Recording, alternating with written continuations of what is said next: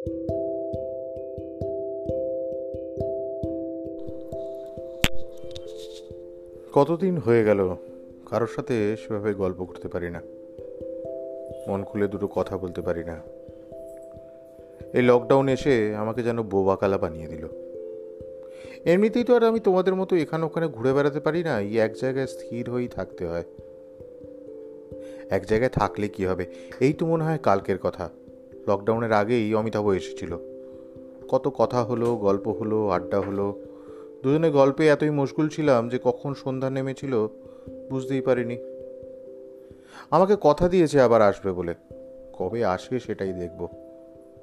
আগে তো মাঝে মধ্যে দেবাঞ্জন, মহাদেব এসে বসতো আমার কাছে। এখন ওরাও আসে না।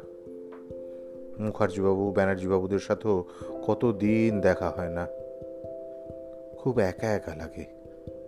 ফ্যাল ফ্যাল করে চেয়ে থাকি কনক দিঘির টলটলে জলের দিকে। কদিনের বৃষ্টিতে বেশ ফুলে পেঁপে উঠেছে। এই দেখো, তোমাদের সঙ্গে তো আমার নিজের পরিচয় করতেই ভুলে গেলাম। আমাকে তোমরা যারা সবুজপত্র এসেছ, সবাই দেখেছ।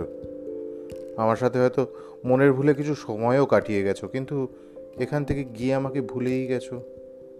আমি অশ্বত্থ কনক দিঘির পাড়ের অশ্বত্থ সেই দু হাজার তেরোতে যদি অমিতাভ আমাকে এখানে না বসাতো, তাহলে তোমাদের কারোর সাথে আমার আলাপই হতো না।